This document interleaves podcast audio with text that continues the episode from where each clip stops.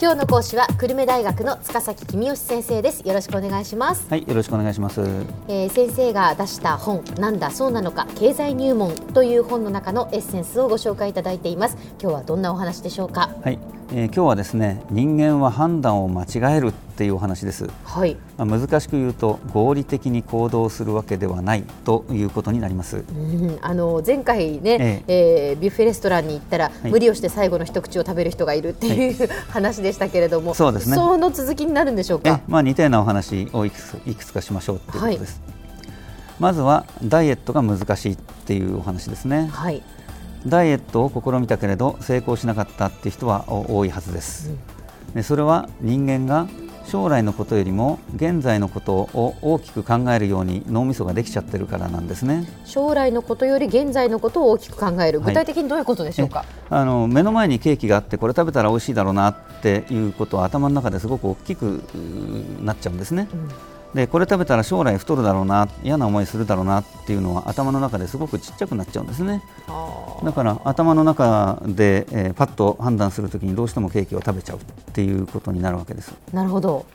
まあ、あの子供の頃夏休みの最後の日に徹夜で宿題やって泣きながらっていう経験をした人多いと思いますが、うん、まあ、これも同じですよね。最後の日に苦労するだろうなっていうことも分かっちゃいるんだけど頭の中ですごくちっちゃくて目の前におもちゃがあるとついついこれで遊んじゃおうっていう方が頭の中で大きくなっちゃうんですよね。やっぱりもう目の前の欲になかなかこう勝てないっていうことだと思うんですけど、これはもう人間の脳みそがそういうふうにできちゃってるのでしょうがないんですけどね。ね。なかなかこう意志をね強く持つっていうのは大変ですよね。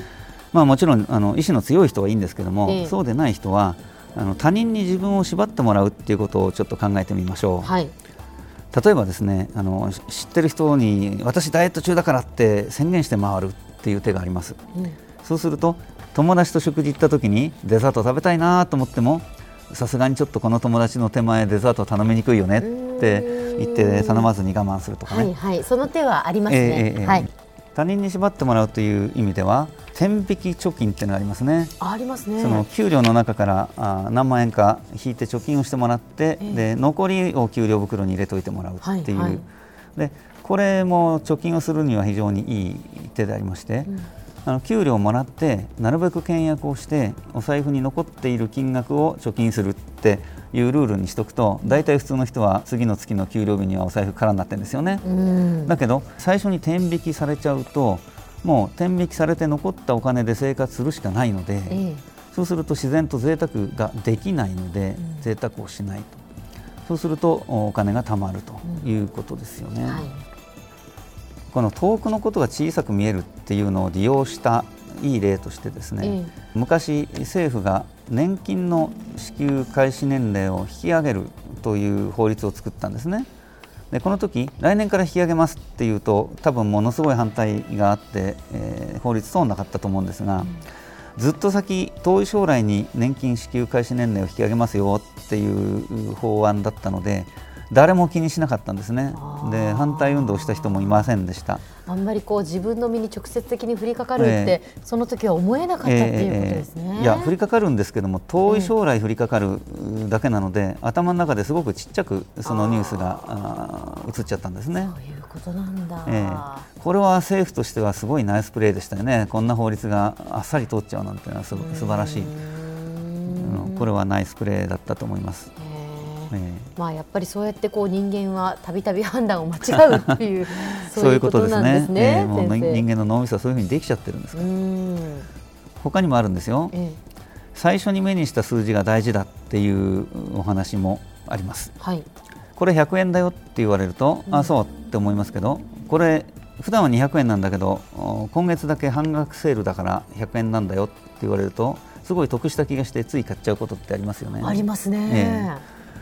だけどそれは最初に200円っていう数字を頭に叩き込まれてそれと比べて安いでしょって言われたからであって、うん、別にその品物が100円の価値なのか200円の価値なのか本人分かってるわけではないわけですよね。そうですね、えー、最初から100円って言われていたら、えー、まあそれそうなのかなって思ったかもしれないし。えーあとですねこれは私自身の失敗談なんですが、ええ、親戚の若者があの新入社員で会社の製品をノルマで親戚に売ってこいと言われましたと、え、言って訪ねてきたわけですね、はい、で10個買ってくださいってわけですよ、うん、で冗談じゃないですの10個も買えないよっていうことでじゃあ2個なら買ってやろうって言って2個買ってやったわけですね、はい、ところが最初から2個買ってくださいって言われたら多分1個しか買わなかっただろうなと思ってうまいことやられたなと思ったんですけどね。なるほどなるほど。じゃあ最初に多めの数字を言うっていうのは、まあその逆手を取るとですね。すね、えー、売りやすくなるっていうことなんでしょうね。そうですね。先生他にも間違いの例ありますでしょうか？はい、物の言い方が大事だっていうお話ですね。えー、えー、例えば医者にこの手術あなた受けますか？って聞かれるときに先生その手術って危ないんですかって聞きますよね、はい、この手術は90%助かりますし最近私がやった手術でも患者さん助かりましたよって言われるのと、うん、この手術をすると10人に1人は亡くなるんですよね。最近私が手術した患者さんも不幸なことに亡くなられましたって言われると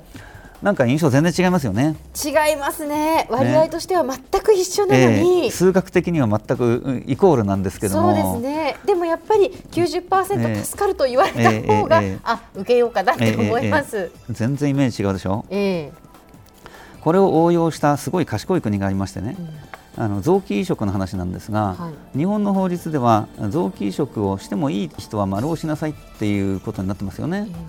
である国で臓器移植をしては嫌だっていう人は罰をしなさいっていう国があるんですよね、はい、でその国はものすごく臓器移植をする人が多いらしいです。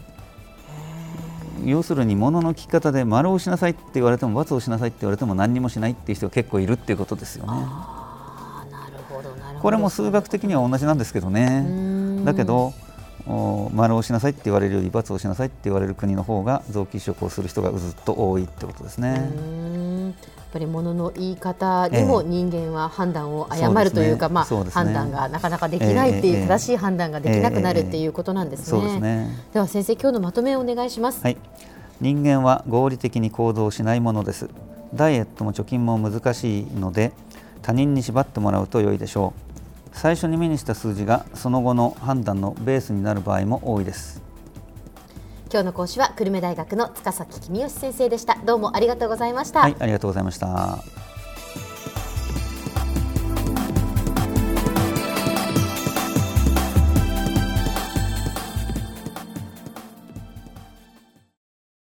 続々ぐいぐいメラメラつながる。ゾワゾワハラハラメキメキつながるズキズキ。モワモワホカホカつながる。キリキリ。ザワザワキュンキュン。ガンガン。ワクワク。ウズウズドキドキ。ルンルンバクバク。九州人のいろんな気持ちつなげます。九州から輝こう。キラキラつながる。 QTnet